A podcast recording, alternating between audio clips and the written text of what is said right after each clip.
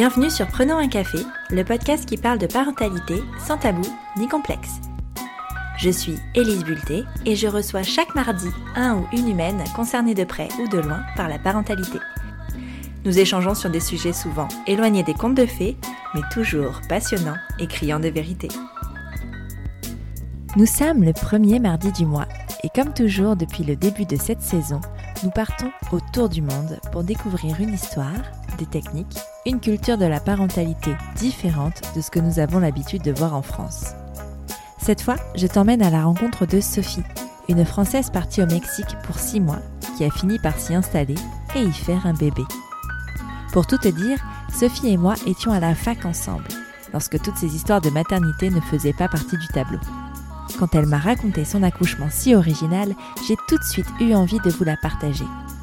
Alors quelle joie quand elle m'a dit oui Avec Sophie, on parle essentiellement de grossesse et d'accouchement, car sa petite Alba n'a que 6 mois au moment de l'enregistrement. On aborde également le sujet de la double nationalité, du bilinguisme, de la situation sanitaire qui ne facilite aucune démarche, bref, on parle de la parentalité à la franco-mexicaine je tiens à te préciser qu'Alba était présente lors de l'enregistrement. Et même si j'ai fait mon maximum pour réduire les bruits, elle fait entendre sa petite voix de temps en temps. Tu pensais être seule à galérer Mets tes écouteurs et prenons un café. Salut Sophie Salut Elise Bienvenue sur Prenons un café euh, je suis trop contente de, de faire cet enregistrement. J'ai l'impression que je commence toujours mes, mes, mes podcasts pareil parce que je suis toujours trop contente, mais je suis très contente. ça fait tellement longtemps que, qu'on en parle et puis surtout qu'on se connaît dans la vraie vie, donc ça fait très longtemps aussi qu'on ne s'est pas vu. Euh, je vais te laisser la primeur de la présentation. Est-ce que tu peux nous dire qui tu es, s'il te plaît? Déjà, merci beaucoup. Euh, je tenais à te dire que Prenons un café, le premier podcast que j'ai écouté. Euh, avant d'être, bien avant d'être maman, puisque Alba a seulement six mois. Et, euh, bah, je tenais à te remercier parce que du coup, ça a été un média qui m'a ouvert de belles portes quand j'ai appris que j'allais être maman. Et puis, ben voilà, moi je suis Sophie, donc je te connais de la formation Art du spectacle de l'université, donc. Et après l'université, j'ai décidé d'aller six mois au Mexique. Six mois qui se sont transformés à l'heure actuelle par sept ans. sept ans en septembre et un petit bébé un petit bébé euh, franco-mexicain du coup. Avant de te parler de cette aventure au Mexique, de... merci, c'est très gentil. Euh, je vais te demander, je posais la question que je pose toujours euh, à mes invités, est-ce que tu as toujours désiré être maman? Alors c'est une question compliquée parce que je pense que j'ai toujours eu envie d'être maman. C'est un truc que j'ai eu très clair. J'ai été grande sœur sur le coup de 5 ans et demi, donc mon frère a été ma poupée, ma poupée taille humaine, enfin taille réelle, quoi. La vraie. Et puis, euh, jusqu'à un moment dans ma vie où j'ai fait face à une fausse couche, où là, j'ai complètement perdu la foi euh, sur, sur le fait d'être euh, d'être maman. Enfin, je pense pas que j'ai perdu la foi, mais je l'ai effacée parce que je pensais, tu sais, que ben, on faisait l'amour, on avait envie d'un bébé, il arrivait, et qu'une grossesse, c'était forcément un bébé derrière. Donc ça a été un, un peu compliqué, et puis, et puis au final, les choses sont, sont bien faites puisque on n'a pas trop réfléchi. Alba s'est invitée. Donc voilà. Mais ouais, je pense que j'ai toujours voulu être maman. J'ai eu un petit down. Et puis, et puis bah, du coup, euh, c'est arrivé tout seul et c'était très bien comme ça. Tu disais juste euh, tout à l'heure, enfin tout à l'heure, il y a deux secondes, euh, que tu étais partie au Mexique pour six mois finalement. Et oui, il y a Alba derrière qui, qui participe au podcast, qui va nous raconter bien sûr sa naissance et sa petite vie de six mois pour l'instant. tu disais que tu étais donc partie pour six mois. Qu'est-ce qui fait que sept ans après, tu y es toujours? Ben, c'est assez compliqué à la base. Je suis partie vraiment en me disant je ne pars que six mois parce que je veux pas refaire la même chose, je veux pas m'enterrer. Ce sera six mois, je reviendrai en France, j'irai ailleurs. Et puis au final, euh, six mois se sont transformés en neuf mois. Et puis je suis rentrée en France et j'ai passé l'été et j'ai senti qu'il fallait que je reparte. Après ça, j'ai fait pas mal de voyages à l'extérieur, en Amérique latine, en Amérique du Nord. Et puis je sentais qu'à chaque fois, j'avais envie de revenir au Mexique. Je ne sais pas vraiment ce qui s'est passé parce qu'au début, il n'y avait pas euh, d'amoureux ni d'histoire de cœur. Il y avait vraiment ce truc de le Mexique, c'est la maison. il est arrivé quand l'amoureux alors? Euh, Il est arrivé ben, il n'y a pas si longtemps que ça, il y a environ trois ans. Euh, entre deux voyages hein, complètement, parce que du coup on a une rencontre et au bout d'une semaine je lui disais ben tu sais quoi je pars sept mois au Canada, et puis après aux États-Unis, et puis après euh, aux Caraïbes. Euh, Et, du coup, on s'est pas vraiment promis bah, grand-chose. Hein. En sept mois, il peut se passer beaucoup de choses. Et puis, euh, on a tchatché tout l'été comme des adolescents. Et quand je suis rentrée, il m'attendait à l'aéroport. Chose que seulement tes parents font pour toi, normalement. C'est trop mignon. Est-ce qu'il avait une pancarte où c'était écrit euh, Je t'aime et tout? Non, non, non, non. Il n'est pas si romantique. Euh, c'est pas le Latin lover de base. Mais, euh, mais il était là. Enfin, ça, ça t'en dit beaucoup. Il n'y a pas besoin de la pancarte. Pour moi, ça disait déjà beaucoup de choses sur lui. C'est clair. Est-ce que, à quel moment vous avez commencé à parler, à parler bébé ensemble? Ben, on en parlait, mais vraiment sur le ton de l'humour. Enfin, on se moquait un petit peu du schéma euh, super hippie du Mexique en disant que si on avait un bébé, on l'appellerait Estrella, ça veut dire étoile. Enfin, mais enfin, c'était vraiment sur le ton de l'humour. On s'était jamais vraiment posé la question. Je pense qu'à un moment, on a abordé parce que je lui ai dit que moi, j'étais pas forcément d'accord de prendre en charge la contraception parce que si ça arrivait, c'était ok. Et il n'a pas forcément fait grand chose non plus. Donc, je pense que c'était une façon d'introduire l'affaire, mais on n'a pas vraiment par les bébés en fait. D'accord.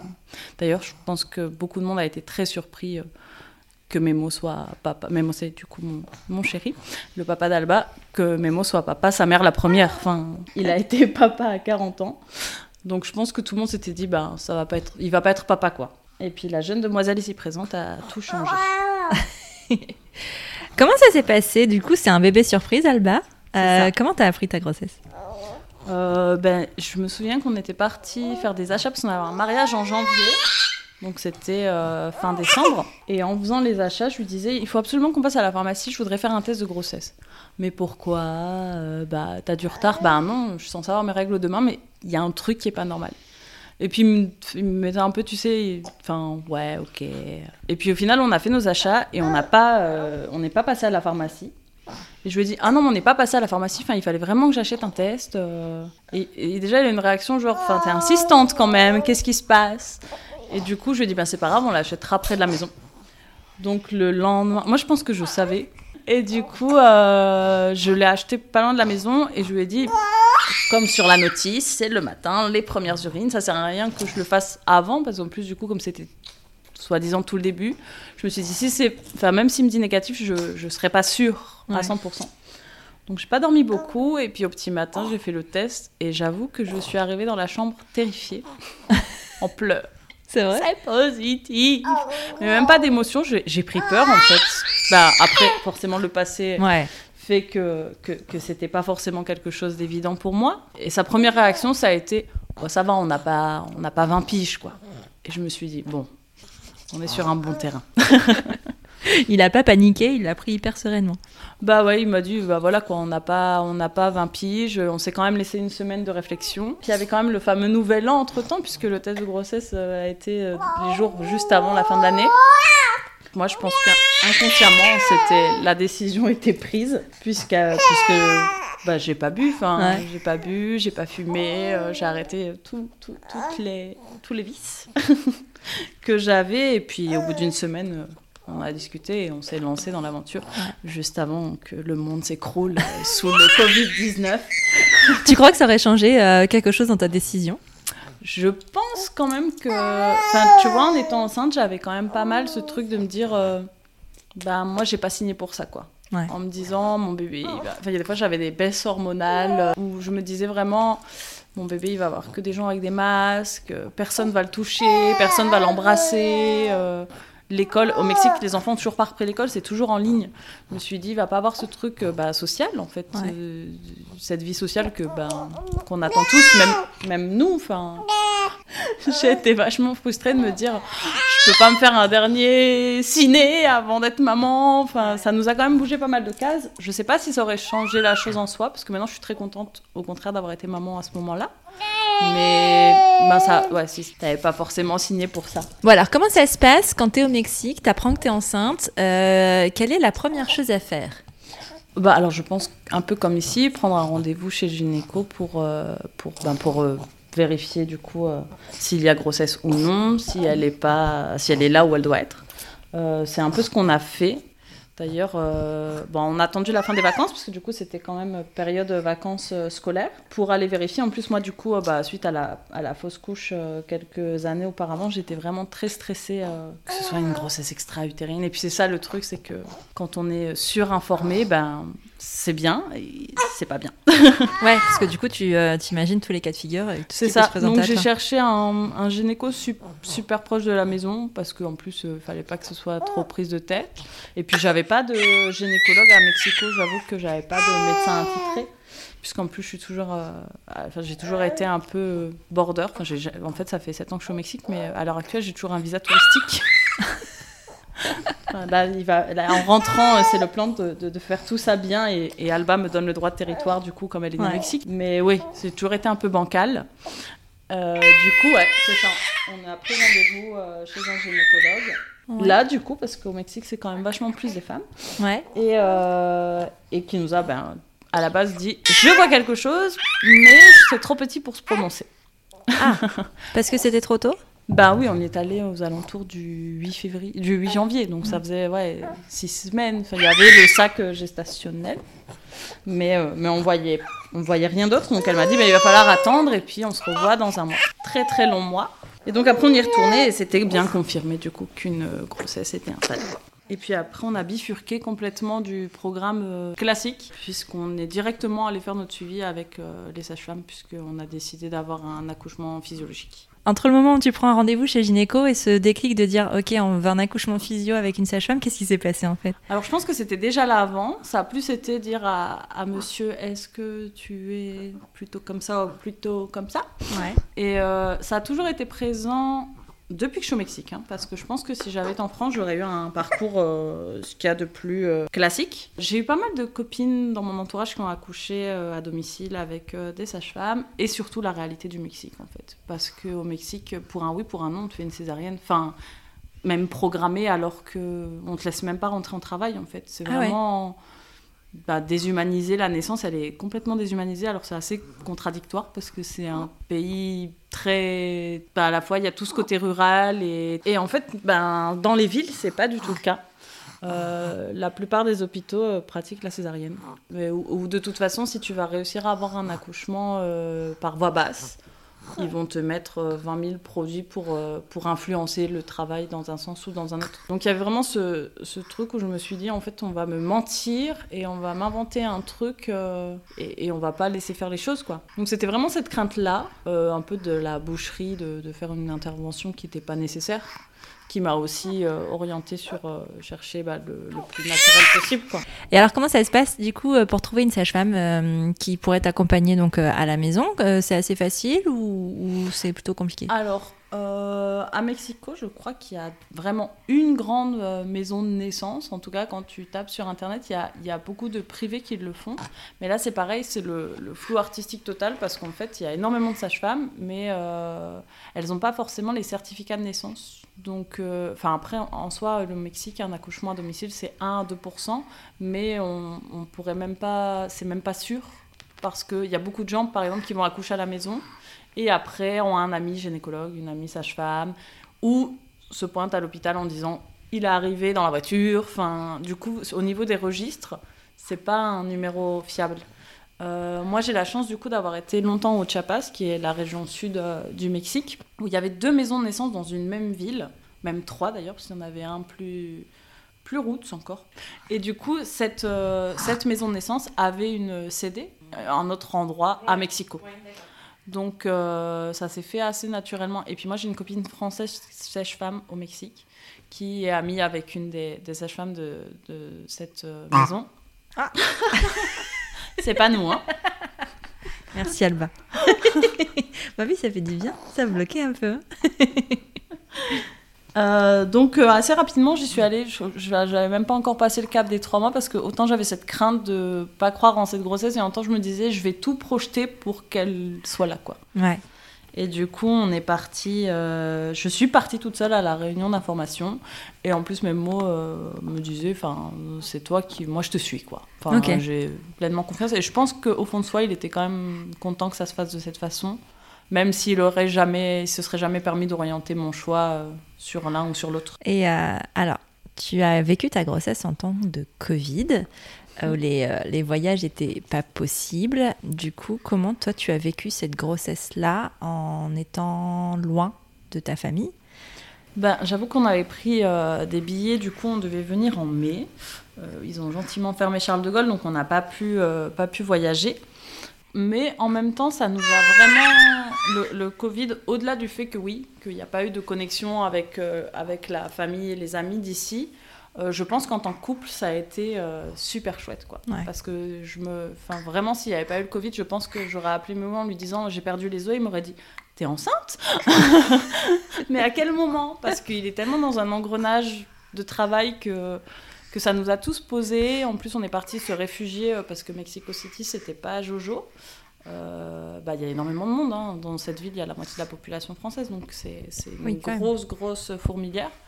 Donc, on est parti, euh, on est parti dans une petite maison qu'on a, une maisonnette d'ailleurs, à la campagne. Et du coup, on s'est vraiment fait cinq mois de pause. On a été tous les deux dans 30 mètres carrés pendant cinq mois. Donc, on avait fait un peu le test de feu avant de devenir parents. on, on ne s'est pas tué pendant le confinement enfin auto-confinement, du puisque, puisqu'au Mexique, il n'y a pas vraiment eu de mesures euh, restrictives forcées, en tout cas. Donc, plutôt bien. J'avoue que sur le, sur le coup, ça a été quand même un, un coup de déception. Et puis après, bon, on a rebondi, quoi. Enfin, de toute façon, il n'y a pas, les, les jours comptent.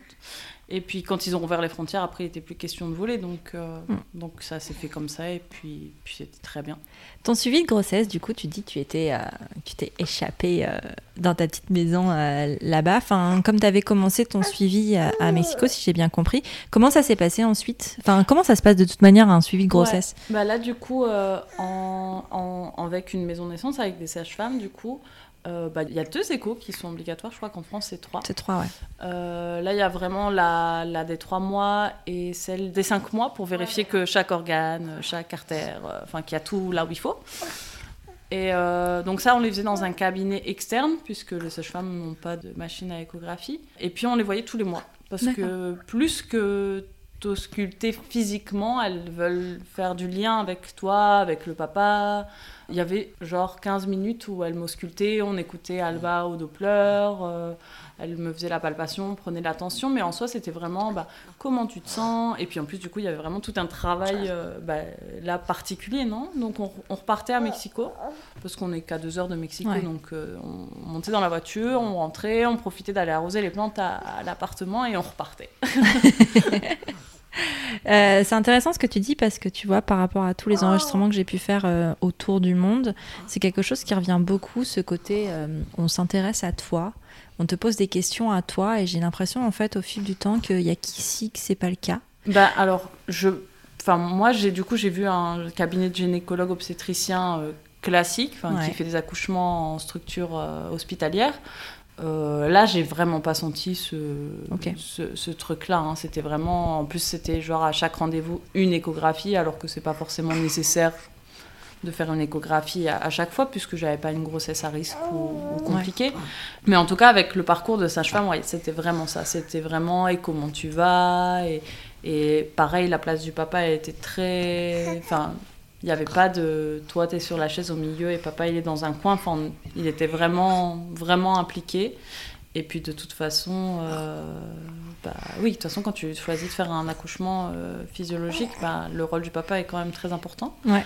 Donc, euh, ouais, il y avait ce truc-là. Après, je pense que ça, c'est vraiment une qualité de, sage-femme ou de doula. Je sais pas si dans un parcours classique, en tout cas ça n'a pas été mon cas, le peu de rendez-vous que j'ai fait à l'extérieur où je, où je, me suis sentie comme ça. quoi. Bah, ceci dit, même quand tu dis que la plupart des, accouchements se font par césarienne et que tout est médicalisé, logiquement, enfin, si l'accouchement est vu de cette façon-là, j'imagine que la grossesse va être aussi perçue un petit peu, euh, un petit peu de cette façon. Donc ouais, c'est vrai que je pense que ça dépend de ce que tu choisis, euh, en effet. Comment toi tu l'as préparé ton accouchement? En écoutant tous les podcasts. D'accord, ok. Donc, Élise Bulté, préparatrice en accouchement. Bonjour. C'est ça, c'est ça. Du coup, Élise Bulté, de prenons un café, on est passé à la matrescence. De la matrescence, on est passé à Bliss. On a fait un peu tout le tour euh, de ça. Euh, la maison de naissance proposait des cours de préparation à l'accouchement, donc on les a pris. C'était chouette parce que c'était en ligne et franchement, je pense que monsieur a bien apprécié les prendre depuis son salon, lui qui n'est pas forcément très. On se retourne et on fait des massages et on fait du ballon. Enfin, c'est pas son, c'est pas son truc. Donc il était très content. Au final, tu vois, le Covid aussi euh, a Ouais. fait qu'on les a pris depuis le, depuis le- la petite maison, euh, tranquillement euh, sur notre ordinateur. On a commencé très tôt, je crois que. Moi, je voyais à l'écran, les nanas, elles avaient des bidons, mais alors. euh, les pauvres, elles pouvaient à peine s'asseoir. euh, tu les voyais pendant la classe de deux heures bouger et se remettre. Et moi, je crois que j'étais à 25 semaines. Enfin, on a commencé très tôt. Et euh, bon, après, je pense pas que ce soit euh, particulier. On a eu bah, l'anatomie. On a quand même eu quelques, quelques trucs de mouvement. Euh, on a eu une, un- une intervention avec un psychologue qui, qui, qui faisait un- une remarque très intéressante en disant que qu'il fallait vraiment se laisser aller parce qu'il nous disait il y a trois réactions, en tout cas pour le conjoint. Soit euh, on, on se nie, genre il ne se passe rien du tout, ou je fais fumer une clope, soit on s'énerve sur la sage-femme, mais elle a mal, faites quelque chose ou, euh, ou, ou on est complètement déconnecté, non? Du coup, il y, avait quand même des choses, je pense, plus intéressantes qu'une préparation lambda. Après, je sais pas, parce que du coup, c'est Ouais. le seul modèle que je connais. Mais euh, en soi, euh, bah, c'était beaucoup de théorie, hein, Ouais. tout comme les podcasts, parce qu'il y a la théorie et il y a la pratique. la ouais, c'est clair. Euh, arrive le jour J. Où vous vous trouvez quand, quand le travail commence? Alors, on avait fait le choix de retourner tout le mois d'août. Moi qui pensais que j'allais accoucher avant 40 semaines, qui en avait trop marre surtout. T'as pas aimé ça, toi, la grossesse? Bah si, mais la fin quand même, c'est pas pour rien. Et en même temps, on me disait que c'était d'ailleurs très sain d'en avoir marre à la fin, parce que les nanas qui sont trop contentes d'être enceintes, bah justement, c'est les nanas qui font 40 semaines, 41, 42. Je connais un peu ce cas. Moi, j'avoue qu'à la fin, j'étais un peu engoncée dans mon ventre. En plus, euh, à Mexico, il y avait euh, interdit aux femmes enceintes euh, de rentrer même dans un supermarché. Enfin, on est genre Ah à ouais? risque. D'accord. plus plus pour le Covid. Donc j'en avais vraiment marre d'être à la maison dans ma tour de verre. euh. D'ailleurs, c'est- j'ai une grossesse un peu particulière parce que du coup, même des copains, euh, enfin, c'était limite. euh, J'ai commencé le confinement et je suis sortie avec un bébé dans les bras. Genre, mais qu'est-ce qui s'est passé entre temps Je me sentais un peu comme une, euh, ouais, comme une nonne euh, qu'on cache pendant sa Ouais, c'est grossesse. ça. Ce qu'ils n'ont pas vu, t'as pas pu partager ces C'est ça. moments, en fait. Ni, ni avec les gens du coup à l'étranger, ni, ni Mhm. avec les, les amis euh, du Mexique. Donc euh, on était à la maison. Euh, J'avais eu un rendez-vous le lundi où il m'avait dit elle est très haute, euh, c'est pas pour maintenant. Où je disais même à Mémo, bah, éventuellement on fera un petit aller-retour à la maison. Moi j'en ai marre d'être à l'appart. Et puis au final tout, tout est allé très vite. Parce que le lundi soir, donc après ce rendez-vous où soi-disant c'était pas le moment, j'ai commencé à perdre un peu le bouchon muqueux. Dans la nuit, j'ai eu des contractions super irrégulières, mais ben, celles qui t'empêchent de dormir. hein. Évidemment. Mais elles sont pas atroces, mais elles te réveillent, quoi. Et puis le matin, plus rien. On est parti au marché. euh, Parce que moi, du coup, j'avais j'avais plus peur euh, que de la grossesse, et la... enfin, passer les trois mois de la grossesse ou de l'accouchement, du postpartum, parce que du coup, je suis tombée aussi enceinte en plein dans le hashtag euh, mon postpartum. Et j'étais traumatisée du postpartum. J'avais lu des trucs partout et je me disais, Oh, mais c'est horrible, on nous a rien dit. euh, limite la même chose que le Covid. Moi, j'avais pas signé pour ça. Personne m'avait dit ça. Donc, j'étais comme une folle. J'ai cuisiné tout le mois d'août. J'ai rempli le congélateur. euh, j'avais lu pas mal de bouquins, plus sur le postpartum. Enfin, je sautais déjà l'étape euh, Ouais. accouchement pour être euh, sur l'après. Donc, bah, jusqu'à la dernière minute, je me souviens, j'étais en train de faire une ratatouille le mardi. euh, et puis, vers 6 heures, ça a recommencé. Et ça a vraiment commencé quand euh, Mémo est rentré du travail euh, à 9 heures. Par contre, euh, là, j'ai un peu regretté d'avoir bu toutes ces tisanes de feuilles de framboisier et mangé autant de dates parce que je voulais un travail régulier et je l'ai eu. Je l'ai eu, c'est-à-dire que euh, mon travail a commencé à 21h et ben, j'avais des contractions déjà toutes les 5 minutes et jusqu'à ce qu'elles sortent. Donc j'ai vraiment eu un travail très très actif. Au final, on avait nous décidé d'aller accoucher là-bas plus qu'à la maison pour des raisons, euh, bah, en final, quand j'y repense, complètement bêtes parce que maintenant que je l'ai fait, je me dis, j'aurais pu le faire, mais alors n'importe où, Euh, sans spoiler la fin. mais euh, du coup, j'aurais pu le faire n'importe où. Alors du coup, on a, on a décidé de passer le plus de temps à la maison. Donc on est resté à la maison jusqu'à 3h du matin. Euh, moi, je pensais qu'on allait pouvoir regarder une dernière petite série. Mais moi, est rentré, bah, du coup, qu'est-ce qu'on fait? Non, rien, tranquille, je gère. Donc, petit ballon, au final, c'était impossible de faire quoi que ce soit. hein. Je me suis mis trois fois sous la douche en 6 heures. euh. On a attendu à minuit. Là, j'ai eu la poche des os qui s'est fissurée, donc j'ai quand même décidé d'appeler euh, les sages-femmes en leur disant bon bah je pense que là ça devient bon. Qui m'ont dit bah écoute tu arrives quand tu veux, euh, tu nous appelles et on commencera à remplir un peu la piscine et, à préparer la chambre. Et elles m'ont dit on est déjà là. Et je me suis dit waouh elles sont déjà là, elles m'attendent. Et en fait pas du tout. Il y avait eu un accouchement quelques heures auparavant, mais ça je ne le saurais que quand j'arriverai à la maison naissance. Et puis sur le coup de 3 heures, là, j'ai dit à Mémo, on va y aller parce que la voiture, là, c'est plus très clair Ouais. dans mon esprit. Il n'y avait pas, grand, pas, il y avait pas beaucoup de routes, euh, surtout à 3 heures du matin, parce que ça avait été à 5 heures à Mexico, ça aurait été autre chose. Mais pour le coup, à, à 3 heures, euh, c'est c'est plutôt une bonne heure. Donc on a mis 20 minutes pour arriver. Et puis, euh, et puis là, en arrivant, je devais accoucher soi-disant dans la grande chambre. On avait déjà repéré les lieux.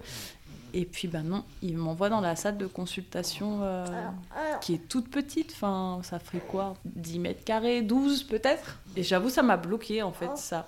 Parce Ouais. que du coup, on est arrivé, il y avait cette piscine énorme qui prenait toute la place. Euh, moi, j'avais pris mes petites pierres, mes petites bougies, ma petite musique, ma petite enceinte. J'ai rien fait de tout ça. parce, que, parce que du coup, bah, le peu d'expectatives que j'avais, elles ont été balayées en deux secondes. Et puis, ben, s'en est suivi euh, de longues heures de travail euh, silencieuses, alors silencieuses autour de moi. hein, parce que moi, j'étais loin d'être silencieuse. J'ai vraiment extériorisé. euh, C'était très silencieux, lumière tamisée. Je me suis sentie vraiment accompagnée. Alors euh, là, en France, on se bat pour euh, une femme et une sage-femme. Moi, j'en avais deux, rien que pour moi. C'est génial. Donc euh, ça, c'était assez chouette. Je me, je me souviens que les pauvres, elles venaient du coup de se, de se faire un accouchement et elles étaient dans la foulée. Il était 3 heures du matin, les pauvres. Et à chaque contraction, elle m'attrapait sur le côté du bassin et elle me, me serrait le bassin. Enfin, elles étaient vraiment chouettes. Du coup, ça a été assez intense. Je pense que même avec la préparation, je m'attendais pas à ce que ce soit aussi intense, mais en fait, on ne sait pas à quoi s'attendre. Et puis, il y avait eu cette histoire aussi, du coup, bah, de double nuit. Euh, je pense que plus la douleur, euh, c'était vraiment la fatigue, quoi. Ouais. C'était le. pff, T'avais pas pu te reposer dans la journée, du coup Ben non, parce que du coup, je, te marchais, je faisais de la ratatouille encore à, 17h. Et puis de toute façon, fin, à la fin, on se repose plus non plus. Ce truc de dormir beaucoup, après vous dormirez plus, ça marche pas. Déjà, ça ça s'accumule pas. Et en plus, c'est pas comme si avec un ventre euh, énorme, tu dormais bien. Et du coup, euh, il y avait beaucoup de fatigue. Et c'est ça qui me faisait peur, en fait. Je me disais, mais je me sentais m'épuiser, m'épuiser, m'épuiser. Et je tolérais de moins en moins bien la douleur, alors que j'avais vraiment mon mantra. Je me suis répété tout le travail. Cette douleur m'appartient, donc mon corps ne va pas me faire un truc plus fort que ce que je peux supporter. Ça, c'était Ouais. vraiment mon toutes les trois minutes du coup, puisque j'avais un travail très très régulier. là. Et puis je voyais, oh, je, je me suis complètement déconnectée de l'heure. euh, même mes mots, on se parlait vraiment pas. Enfin, c'était vraiment dans le regard. Parfois, je lui sortais quelques petits trucs en français ou où les nanas lui disaient qu'est-ce qu'elle dit? Non, non, elle dit qu'elle a, qu'elle- a trop chaud, alors que je lui disais je vais pas y arriver. Et puis le, le petit jour commençait à se lever, et je voyais que j'étais toujours là. Elles te font pas de. Elles, elles checkent pas en fait. tu D'accord. sais. Elle regarde pas euh, la C'est ça, on est dilatation. on, écoute le cœur. Je pense que franchement, toutes les, euh, tous les 15 minutes, elle devait mettre le Doppler pour voir si, si Alba s'en sortait bien. Euh, ça, c'était assez rassurant. Mais sinon, elle, enfin, elle t'observe. quoi. C'est vraiment de l'observation. C'est très silencieux. Il y a, y a personne qui te sort de ta bulle. euh, Ça, c'était chouette. Jusqu'au moment où elle m'a quand même demandé si je voulais qu'on check. Où je lui dis non, je veux pas. Parce que si tu me dis que je suis à 4, euh, le mental il va lâcher. Ouais, non, j'étais fatiguée. Je me disais que si elle me disait euh, 3-4, euh, j'allais lui dire plan B. Parce que Ouais. du coup, on, on fait ce choix, mais il y a quand même toute une responsabilité derrière. Il y a un plan B avec une obstétricienne qu'elles connaissent. Et il y a le plan C, ben, du coup, euh, urgence vitale pour l'une des deux. Donc, le départ, c'est pas non plus à l'arrache. Il y a quand même, tu signes quand même des décharges et des. Enfin, elles sont bien couvertes, quoi. Elles ont, elles ont bien monté Ok. leur petit truc. Et s'il se passe quoi que ce soit, t'as l'hôpital qui est à côté? Enfin, comment ça se passe? Le plan B, du coup, c'est toi qui choisis. D'ailleurs, tu peux choisir ton obstétricien. Donc là, plus euh, bah, le travail euh, est trop long, ou elle est mal placée, ou tu, tu, tu n'en peux plus, tu veux une péridurale, Ouais. ou- enfin, un chose qui ne met pas en jeu le pronostic vital. Et sinon, le plan C, du coup, là, avec une histoire de pronostic euh, vital pour l'une des deux, pour le bébé ou pour la maman, ils sont tout proches d'un hôpital auquel euh, bah, tu vas du Ok. coup, euh, directement. Euh, Par contre, le transfert, c'est pas du tout une ambulance. Enfin, tu montes dans la voiture. euh, c'est à l'ancienne. du coup, voilà, elle te propose ça, tu dis non. Ensuite, qu'est-ce qui se passe? Ben Ensuite, elles le font quand même. Parce qu'elle me convainc, elle me dit que que si vraiment le travail il, avance pas, qu'éventuellement avec un peu d'homéopathie ou de fleurs, de je sais pas quoi, parce que du coup elles elles ont aucune, euh, aucune elles te font aucune intervention euh, médicale, donc elle me dit on peut éventuellement ben, soit ralentir un peu le travail pour que tu te reposes ou, au contraire peut-être qu'on est à rien et en même temps elle me disait tu sais ça veut rien dire parce que tu peux très bien être à 3 et en une heure être à 9 ou ou être à, à 9 et en 10 heures être à 10. Enfin, elle me disait, c'est vraiment. Nous, on respecte ce que ton corps fait et on n'interviendra pas. Donc, donc on l'a fait. Elle m'a dit 6. Euh, J'ai relu après mon, mon compte rendu et en fait j'étais à 5 et je me suis dit elle a très bien fait son jeu parce que j'avoue que le petit point au-dessus de la moyenne me faisait plus que 4 ouais. Et puis, ouais, là, ça commençait vraiment à devenir long. J'étais très fatiguée, donc en fait, euh, j'arrivais pas à la sentir arriver. Tu sais, il y a vraiment ce truc dans la contraction. Si tu la prends dès le début, quand tu arrives au pic, tu, vas-y, tu gères. T'es es, es, bien, t'es au-dessus de ta contraction. Sauf que quand tu commences à fatiguer et qu'elle te prend de court, là, j'avais vraiment des. C'était vraiment compliqué. Et elle me disait, elle me disait, sors de la chambre, va marcher, bouge, sors de la piscine, allonge-toi. Chose que j'ai jamais pu faire à partir du moment où mon travail a commencé. J'ai jamais pu euh, reposer mon bassin, que ce soit assise. Enfin, j'ai passé du quatre pattes à accroupi. Enfin, j'avais vraiment pas moyen de poser, euh, poser mes hanches sur quoi que ce soit ni sur le ballon, ni sur la chaise. Tu sais, une espèce de chaise Maya, en fait, c'est une chaise en fer à cheval. D'accord. Tu poses juste les fesses et c'est la chaise d'accouchement. Les voies génitales sont, sont complètement libérées pour laisser sortir le bébé. Et j'avoue que ça, j'ai, enfin, je m'en suis servi, mais au final, pour m'appuyer dessus avec les bras. Et elle me disait, sors. Et, dans ma tête, je me disais, mais mais, n'importe quoi, comment, que je, comment je vais sortir si toutes les trois minutes il faut que je joue au chat perché là où je me trouve? Enfin, je me sentais pas du tout et elles insistaient vraiment. Donc au bout d'un moment, je suis quand même sortie dans le couloir. Au final, j'ai croisé quelqu'un, j'ai eu une contraction en plein milieu, j'ai dû me percher sur mes mots. Le pauvre, j'avais quand même pris presque 20 kilos pendant ma grossesse, sinon on pouvait plus. Donc euh, on est vite retourné dans la chambre. Puis ouais, ça, ça commençait vraiment à devenir, je me disais là, je vais pas en sortir de cette chambre. Elle est toute petite, ça, ça ouais, c'est ce truc où tu t'enfermes sur toi où tu te dis je vais plus y arriver là. Ça va, Pourquoi t'as atterri dans cette petite chambre alors que t'as t'imaginé la plus grande? Parce que du coup, à 11h30, une maman a couché et comme elle est arrivée avant moi, bah, elle a eu la grande chambre. D'accord.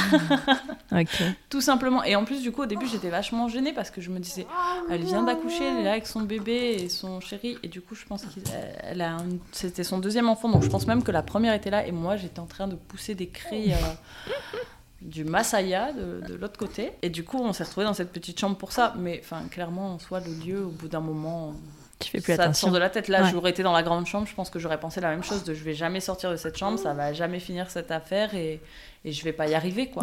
Entre temps, euh, a bien joué son jeu de tu vas y arriver, super coach. Euh, enfin, par le regard, même si le lendemain il m'a quand même avoué, moi je les voyais en train de te donner des petites gouttes de je sais pas quoi, mais il te fallait de la morphine. à un moment j'avais envie de leur dire on arrête tout, on arrête tout. Ouais.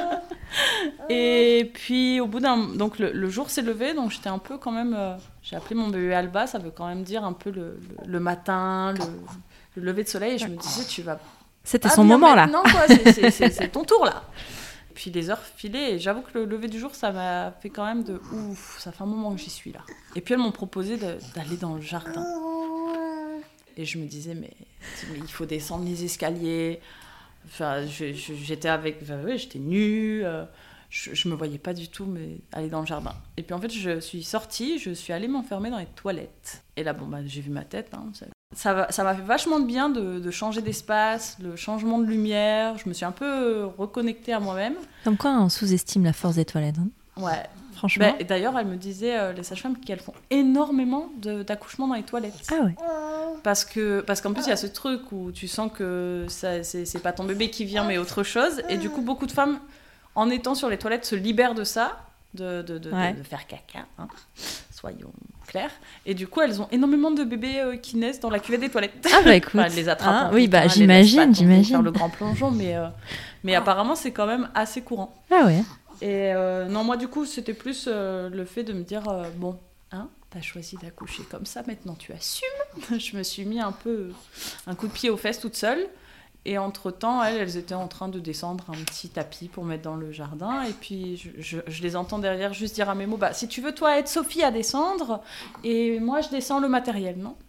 Et là, ni une ni deux, j'ai eu ma pause de fin de contraction. Je me suis dit, j'ai trois minutes.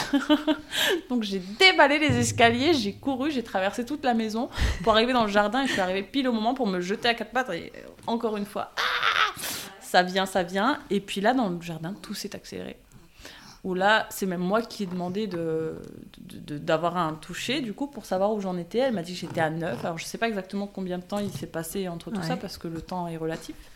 Et dans le jardin, tout s'est accéléré, donc je l'ai vu commencer que ça s'agitait, aller chercher, tu sais, enfin, bah, l'oxygène, parce qu'elles ont quand même un petit kit de réa euh, pour le bébé s'il Ouais. arrive un peu secoué. Autant j'ai pas du tout verbalisé mon accouchement que sur le moment de l'expulsion, euh, je, je- je leur ai raconté tout ce qui se passait. Quoi. Chaque petit détail, j'ai commencé à dire Oh, Je sens que je veux pousser, bah, c'est génial. Non, non, non, le moment où on veut plus, Ouais. alors que ça fait des heures qu'on attend ça. Et puis alors là, j'ai tout eu, hein. heureusement que j'avais tout lu. Du coup, j'étais euh, j'étais au courant, le cercle de feu, enfin, j'ai eu droit à tout, tout, Ouais. tout bien comme sur les livres. Vas-y, raconte-nous ce qui se passe dans les livres et dans la vraie vie alors. Et bah du coup ouais, j'ai vraiment eu ce moment où, où c'était plus fort que moi. Enfin, c'est mon corps qui a dit euh, il faut pousser. D'ailleurs, au moment où j'ai dit j'ai envie de pousser, je savais pas qu'envie, mon corps instinctivement était en train de le faire. Et j'ai vraiment senti ce, ce- ouais, tout, tout le bassin qui souffle. Enfin, je me suis sentie coupée en deux. Enfin, et, et la descente, et puis bah, il faut pas croire, hein, on pousse pas deux fois et ils sortent. hein. Enfin, ils descendent, ils remontent, Ouais. ils descendent, ils remontent, soi-disant pour protéger ton périnée. On en parlera après.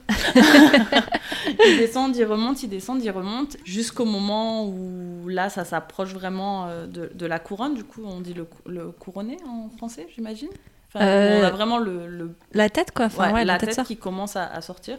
Je me souviens avoir posé une question complètement idiote à, à mes en lui disant Elle est brune Parce qu'il me disait Elle a plein de cheveux. Et j'avais eu des, des aigreurs d'estomac toute, toute la grossesse, et soi-disant, c'est parce qu'on a des bébés chevelus. Ah ouais. Et euh, bah, pour le coup, moi, c'était le cas, hein, parce que j'ai eu un beau cheveu. Et je lui ai demandé si elle était brune, enfin, le truc. On s'en fiche, quoi. Et euh, après ça, bah, il y a eu tout le moment, du coup, où il y a ce qu'ils appellent le cercle de feu. Donc, il y a vraiment une sensation de brûlure. Mais alors, euh, franchement, les contractions à côté, c'était rigolo. Ouais. Pourtant, c'est pas si rigolo que ça. Et puis après vient le moment où ouais, j'ai senti que je leur disais mais je, je vais me déchirer complètement, je vais me déchirer complètement. Non, non, tu te déchires pas, euh, toi écoute ton corps. Et puis euh, après il y a le moment où du coup il y a que la tête, un bébé ça sort pas en une fois. Et là du coup ce que tu trouvais que trois minutes était court entre chaque contraction, là tu te dis c'est éternel. Parce que du coup tu as une grosse tête. Euh, donc j'étais dans le jardin, euh, appuyée sur, sur la, la fameuse chaise Maya que je, je- dont je parlais un petit peu avant, où du coup tu vois rien. hein. Moi je me souviens avoir dit à mes mots, tu restes derrière moi, tu regardes pas. Il était aux premières loges. il était aux premières loges. Et ouais, il y a ce moment où il y a toute la tête et je les voyais s'émerveiller. Et toi tu sais absolument pas ce qui se passe. Moi je les entendais tous. Et selon mes mots, elle est vraiment sortie d'abord les deux yeux, qu'elle a ouvert directement.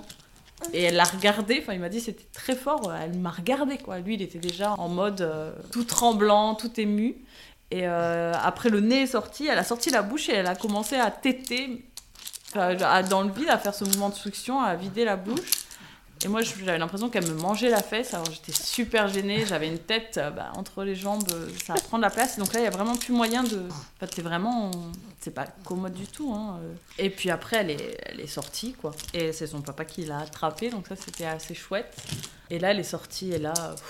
Waouh Enfin quoi. J'ai pas du tout eu ce truc, ben, ben, comme on en parle souvent, de, du, de- du moment dehors où tu tombes folle amoureuse. Moi, j'étais juste contente qu'elle soit dehors.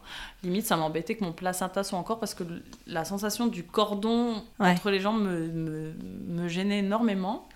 Et puis on me l'a mise sur moi et j'avoue que j'ai pas eu ce moment alors que bah, j'avais fabulé en me disant je vais pleurer, euh, ça va être trop beau. Et, et en fait, bah si, on s'est regardé, si, il y a eu ce truc, mais c'était bah, c'était comme rencontrer un inconnu hein, en soi. Ouais.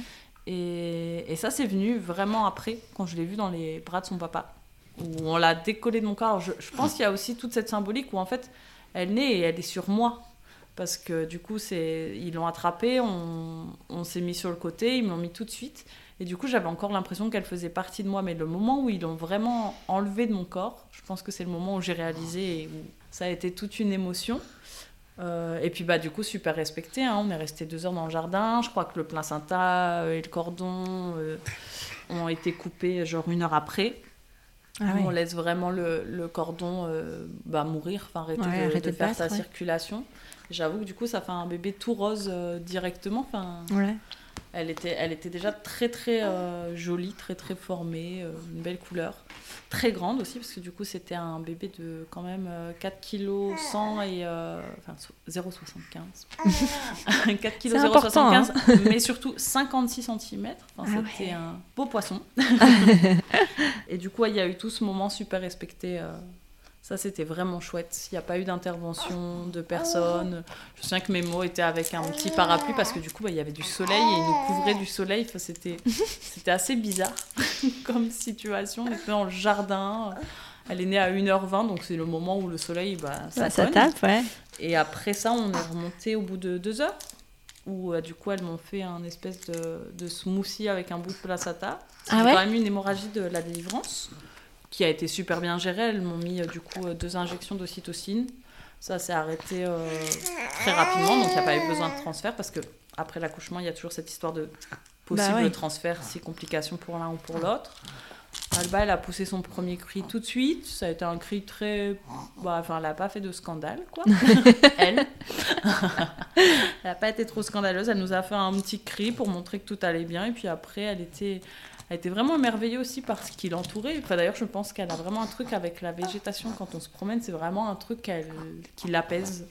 Euh, bah, c'est la première chose qu'elle a vue, quoi. Je pense que pense que tout ce qui est vert, tout ça, alors on dit qu'il voit pas les couleurs, mais moi, j'ai l'impression qu'elle a quand même bien compris euh, où elle est arrivée au début. Et d'ailleurs, c'est une petite fille qui adore être dehors. Ouais.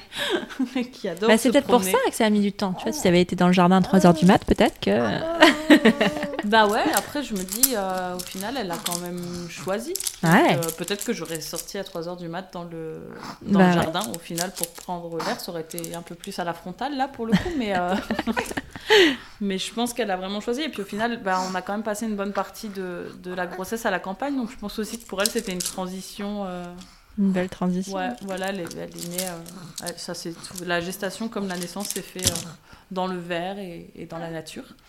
Et du coup, je te disais, ce, ce, ce, moment de ce splash d'émotion, je l'ai vraiment eu quand ils m'ont dit bon, bah allez, on va, on va, on va remonter.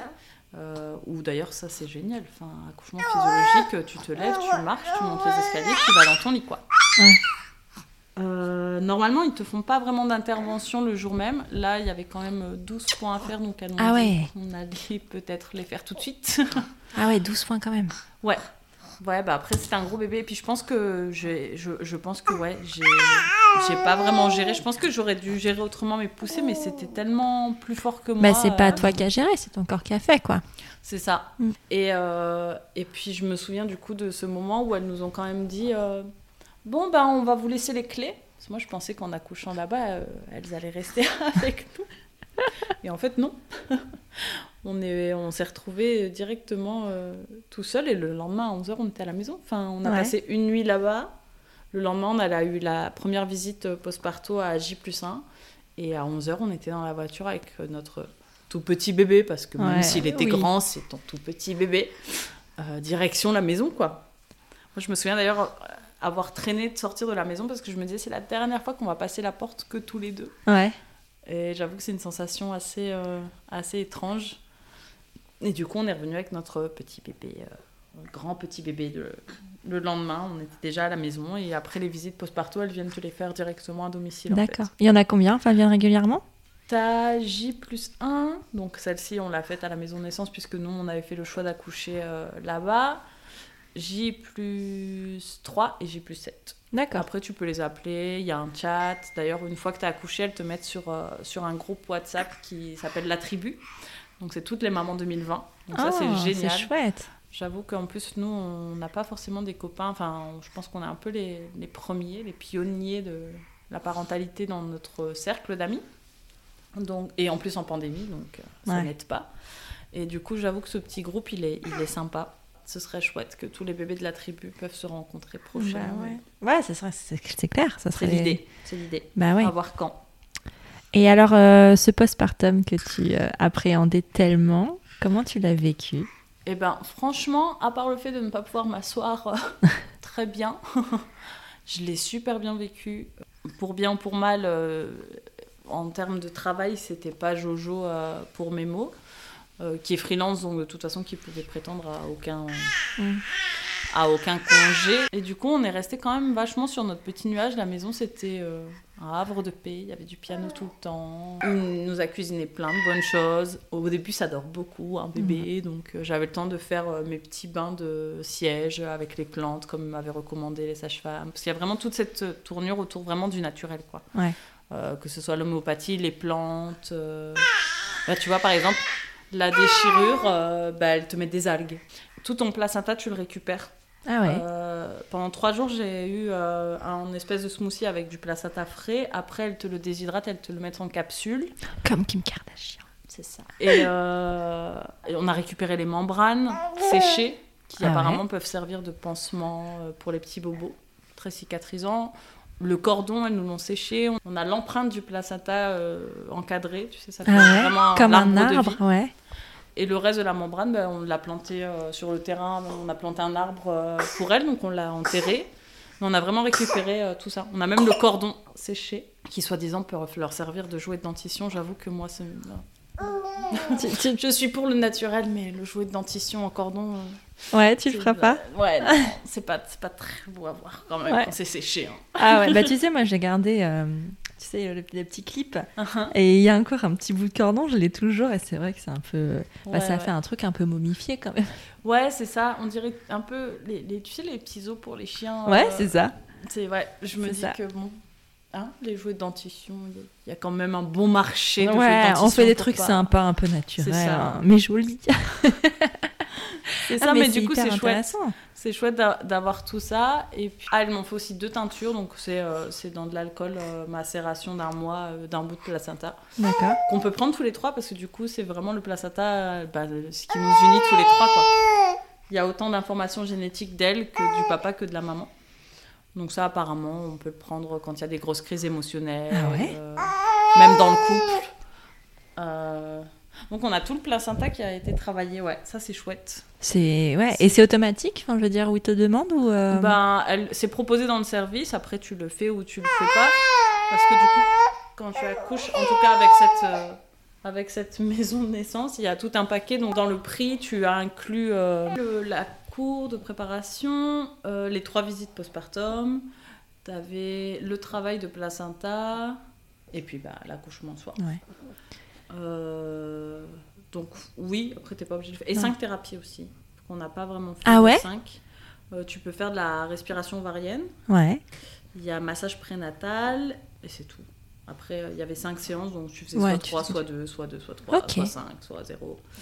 Euh, J'avoue que ça, du coup, euh, la respiration ovarienne, moi, je ne l'ai pas fait parce que bah, je je voyais pas l'intérêt de le faire en ligne, en fait. Ouais. Pourtant, il y a des choses où je suis d'accord, c'est chouette de pouvoir bosser en ligne. Il y a des trucs, euh, bah, ça, ça s'y prête pas, quoi. Enfin, j'aurais eu du mal à me lâcher. euh, de... bah, déjà, par exemple, dans les cours de préparation, il y avait un- une séance de chant prénatal sur Zoom. euh, Enfin, moi, je me sentais un Tu te sens moins porté par le. bah c'est Ouais. ça, et puis en plus, du coup, Zoom, pour le coup, il a ce truc où quand un parle, ça coupe un peu l'autre. Donc tout ce qui était à l'unisson, et puis je me disais, mais ma voisine, elle va se demander ce qui se passe. donc il y, a, il y a des trucs qui fonctionnent, et puis il y a des trucs qui, qui fonctionne un qui peu s'y moins. pas. Quoi.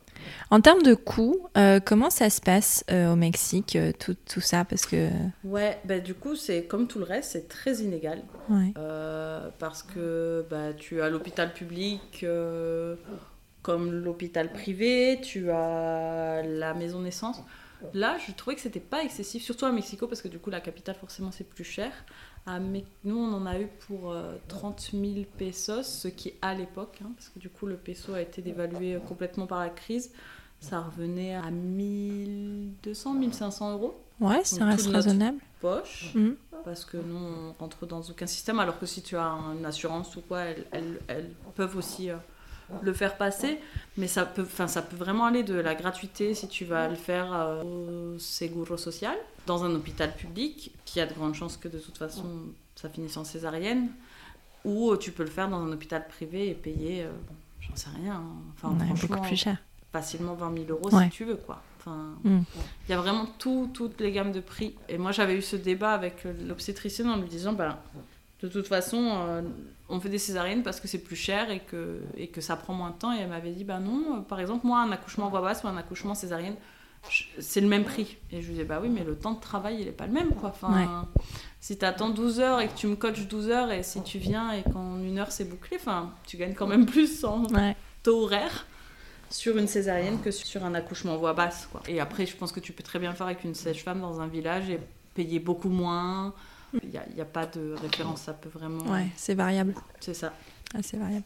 Et concernant le suivi euh, des bébés après, comment ça se passe? Bah là, du coup, euh, j'avoue que les sages-femmes sont un peu... Enfin, elles leur mettent la vitamine K tout de suite. Ça, c'est la seule intervention qu'elles font.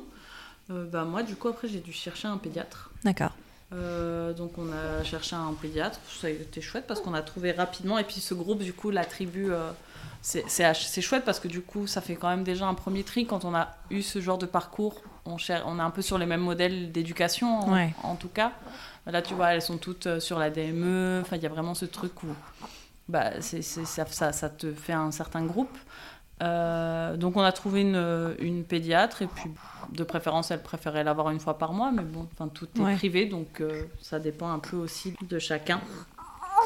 T'as pas de règles euh, comme euh, tu vois, nous, c'est, euh, c'est les rendez-vous sont, je crois, obligatoires enfin, euh, tous les mois euh, au début. Bah dans en soi si parce que enfin là on est allé à peu près tous les mois sauf un mois où on a sauté. Euh, et, et à chaque fois qu'elle nous voit, elle nous dit bah, on se voit le mois prochain, mais après Ouais. en soi, euh, bah, le système de santé n'étant pas du tout euh, aidé, euh, enfin, tu viens quand tu peux quoi. Ouais, c'est ça. Euh, ceux qui peuvent se le permettre le font. Après, en termes de vaccination, ça, c'est, j'avoue que ça, c'est chouette. C'est, c'est gratuit pour les enfants de moins de 5 ans. Donc, tu peux te pointer dans n'importe quel centre euh, public de santé et ils te font les vaccins. Donc, je t'avoue que nous, les premiers, on les a quand même fait en privé parce que bah, c'est quand même chaud de, ramener ton petit bébé dans un hôpital lambda en plein Covid, sans bah, tout propre, tout beau sans rien. Mais ouais, il n'y a pas vraiment de règles, quoi. Et puis après, enfin, avec Alba, ça allait tellement bien aussi qu'on ne se posait pas vraiment de questions. euh. Je me souviens que la première fois qu'on est allé, on avait une semaine et on nous disait, en général, les bébés, ils perdent 10% de leur poids. Elle avait déjà pris 200 grammes en une semaine, donc... Donc Oui. bon, ça a roulé quoi. Et d'ailleurs, la pédiatre, à chaque fois, elle, veut lui- elle lui met un mois de plus. Alors bon, bah forcément, elle est née déjà d'une taille euh, 56 cm. Au Mexique, c'est pas courant déjà ici, mais alors au Mexique, encore moins. Mais j'avoue que on s'est pas posé de questions. D'ailleurs, elle avait jamais été malade avant d'arriver en France. C'est vrai, elle était en malade. février, elle a une petite bronchite, la pauvre. Ah, c'est pas le même climat aussi, peut-être. hein C'est ça. Ta famille, du coup, euh, en, en France, a pu venir quand même ou, euh, ou ça a été Ouais. compliqué Mais du coup, mes parents étaient aussi dans toute une, une histoire euh, de déménagement bloqué par le Covid également, hein, parce que c'est pas qu'au Mexique, c'est pas qu'en France, c'est vraiment partout. Et euh, du coup, ils sont venus fin octobre, euh, début novembre. Ils sont venus trois semaines, du coup, la rencontrer. Et je pense que le clic s'est vraiment fait de la fin. Ouais. Parce que oui, ils étaient conscients qu'elle était là déjà depuis euh, un mois et demi, mais, mais le fait de la rencontrer, ça a vraiment tout fait. Et là, c'est nous qui sommes venus. Et puis bah, là, c'est le problème à chaque fois qu'on repart. On ne sait pas exactement quand est-ce qu'on va se revoir, mais bon, c'est tout, c'est un Ouais, choix de vie. c'est vrai c'est un choix comme de ça. vie. Attends, tu envisages de rester euh, au Mexique?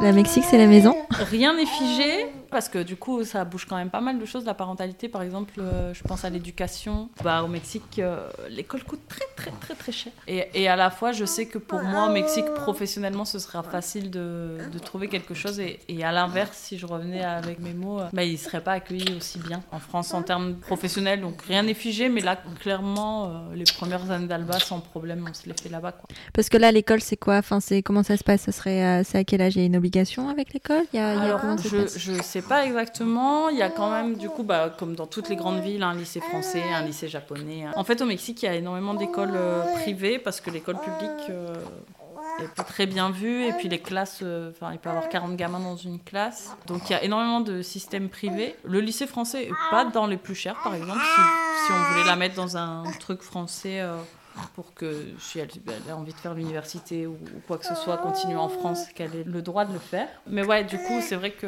bah, au Mexique, euh, on paye tout. Et c'est pas comme ici, là, je parlais avec une amie qui a son petit en privé qui me disait que c'est 60 euros le mois. Là, on est sur du 1000 euros d'inscription et du 400 euros mensuel. Donc, Ouais. euh, En tout ayant- petit.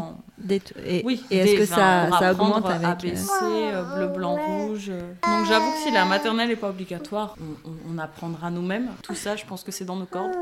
Et puis, euh, et puis après, on, on verra. En plus, là, ça, ça a vraiment tout bougé. Hein. Mexico, euh, les enfants ne sont pas encore retournés sur les bancs de l'école. Ça va faire un an, là, euh, bah, dans quelques jours. Donc je sais pas du tout non plus. Enfin, Alba, elle est née dans un modèle où, où tout a été chamboulé et on ne sait pas comment ça va rebondir. Donc euh, on ne s'est pas vraiment posé ces questions-là encore. ouais. Et puis on va la laisser grandir tout doucement. Bah oui, enfin. Est-ce que Alba a euh, la double nationalité?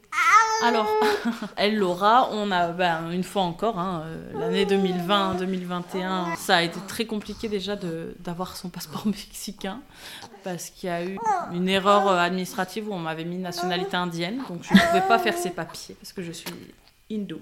Et puis là, en rentrant, là, c'est l'idée d'ailleurs, euh, j'attends mes, mes actes de naissance pour euh, faire toutes mes démarches euh, au Mexique parce qu'il faut savoir qu'un bébé né à l'étranger doit faire ses démarches de double nationalité dans l'ambassade du pays d'origine. Après, elle pourra faire son passeport en France, à n'importe quelle ambassade française. Mais en tout cas, la première démarche euh, se fait au Mexique. Et hors Covid, ça prend déjà 4 à 6 mois. Donc là, j'ose pas imaginer. Ouais. Après, C'est marrant, je pensais que c'était automatique, tu vois, comme les parents ont deux nationalités différentes. euh. Non. Puis c'est un peu bizarre là, je, je- je- j'étais en train de me renseigner là-dessus. Par exemple, l'acte de naissance d'Alba qui est en espagnol, il demande pas la traduction. Le même acte de naissance de son papa, lui, il faut qu'il soit traduit. Enfin, Ouais. ils te mettent quand même pas mal de, de bâtons dans les roues. C'est pas aussi facile. Moi aussi, je pensais que je me pointais avec son acte de naissance et mon passeport et que c'était bouclé, mais non. Et puis après, on aura le livret de famille. Mais pareil, le livret de famille est fait en France, donc après, il est renvoyé. Le courrier France-Mexique, c'est pas, c'est pas diffusé. Donc, euh, on fera ça tranquillement. Après, euh, tant qu'elle est mineure, euh, ils lui ont pas mis de restriction. Tu sais, un Mexicain peut rester en Europe 90 jours. Là, ils lui ont pas tamponné son passeport parce que du coup, forcément, elle reste le temps que sa maman reste. Mais non, l'idée, c'est de vraiment lui faire les papiers, qu'elle ait sa double nationalité pour, pour plein de choses, hein, parce que le passeport mexicain, malheureusement, bah, c'est pas le passeport français, quoi. Si elle veut aller aux États-Unis, si... c'est vraiment l'histoire de lui mettre toutes les cartes dans les mains. Vous lui parlez, euh, parce que toi tu lui parles en français. Et, euh, Ouais, alors après, c'est pas. Enfin, si je suis en pleine conversation en espagnol, je vais pas couper pour m'adresser à Alba euh, l'espagnol. Mais on passe quand même énormément de temps toutes les deux. Puis six mois, ben, on- c'est un peu mon ombre, hein, entre Ouais. allaitement et, et tout ce qui s'ensuit. Tout le temps toutes les deux. Et je lui parle quand même pas mal en français. Son papa euh, baragouine un petit peu en français. Il se débrouille bien quand même. J'ai vraiment envie qu'elle parle français, ben, ne serait-ce que pour mes parents qui n'alignent pas de mots en espagnol au Ouais. bout de 7 ans. Donc c'est important pour moi, mais ap- après on, on fait au feeling. Il Y a pas... Et puis j'ai vraiment ce truc, j'en j'en parlais à- avec euh, justement une, une- une amie à moi, j'ai pas envie que le français soit, tu sais, la langue d'autorité. Parce qu'on a tendance à vite faire ça. Enfin, si les seules choses que je lui dis en français, c'est euh, va brosser tes dents, fais tes devoirs et euh, t'as pas rangé ta chambre, ben ça me gêne un peu. Donc j'ai vraiment envie de pas forcément tout le temps lui parler en français pour pas qu'elle l'assimile. à- Parce que bon, les mamans, on a quand même souvent de mauvais rôles. Bah oui, mais regarde là, pas forcément. Tu passes des moments, enfin, t'as pas du tout le mauvais rôle avec ta fille. Tu, Non, tu vois non, non, mais je veux dire, après, quand ils grandissent, là, on a un couple d'amis au Mexique, euh, la maman est américaine et le papa est mexicain. Euh, et sa petite fille a 6 ans et un jour elle était avec nous et on lui dit bah tu veux qu'on parle en anglais ou en espagnol elle? Alors déjà c'est assez drôle parce qu'elle nous dit bah là ce qu'on parle c'est quoi? Elle a pas elle comprend les deux elle parle les deux mais du coup elle sait pas laquelle est laquelle. Donc ça c'était assez rigolo on lui dit bah là on parle en espagnol. Ah si si en espagnol en espagnol c'est très bien. Et on arrive à la maison et c'était exactement ça. La maman elle arrêtait pas de lui demander de faire des choses pour un enfant pas forcément agréable, comme faire ses devoirs, euh, ranger ci, prendre son bain, faire ci, faire ça. Et elle le faisait en anglais. Et je pense que la petite fille l'assimilait quand même sur euh, bon ben l'anglais c'est cool, mais c'est que pour faire les, choses pas trop rigolotes. Donc moi j'ai vraiment envie de d'avoir le français bah, sur des livres, sur des chansons, sur, sur des moments de qualité en fait, plus que tout le temps du français parce que si. Eh ben écoute, c'est super, merci. Merci d'avoir fait tout ce chemin jusqu'à moi. Mais de rien. On avait rarement fait autant de kilomètres pour moi, je suis vraiment super Bah, tu vois, c'est des grandes histoires qui commencent. Moi, on n'était jamais venu me chercher à l'aéroport. Euh, tu vois. Euh, bah, merci, Sophie, pour euh, de m'avoir raconté tout ça. Puis à bientôt. Au revoir, Alba. À bientôt. J'espère que ce nouvel épisode t'a plu. Si c'est le cas, je t'invite à mettre des étoiles et des commentaires sur Apple Podcast ou iTunes pour m'aider à mettre en avant le podcast. Tu peux aussi soutenir Prenons un café sur Tipeee. J'ai très envie d'emmener le podcast encore plus loin. Mais pour ça, j'ai besoin de toi. Alors si le cœur t'en dit, tu peux entrer dans l'aventure avec quelques euros. En échange, de nombreuses contreparties trop sympas t'attendent. Un merci tout spécial à Pauline qui soutient Prenons un café ce mois-ci. Pour faire comme elle, rendez-vous sur la page Tipeee de Prenons un café. Tu es sur Prenons un café, le podcast qui parle des sujets de parentalité en toute transparence, sans tabou ni complexe. Je te retrouve mardi prochain pour un nouvel épisode et d'ici là, prends bien soin de toi. Autour d'un café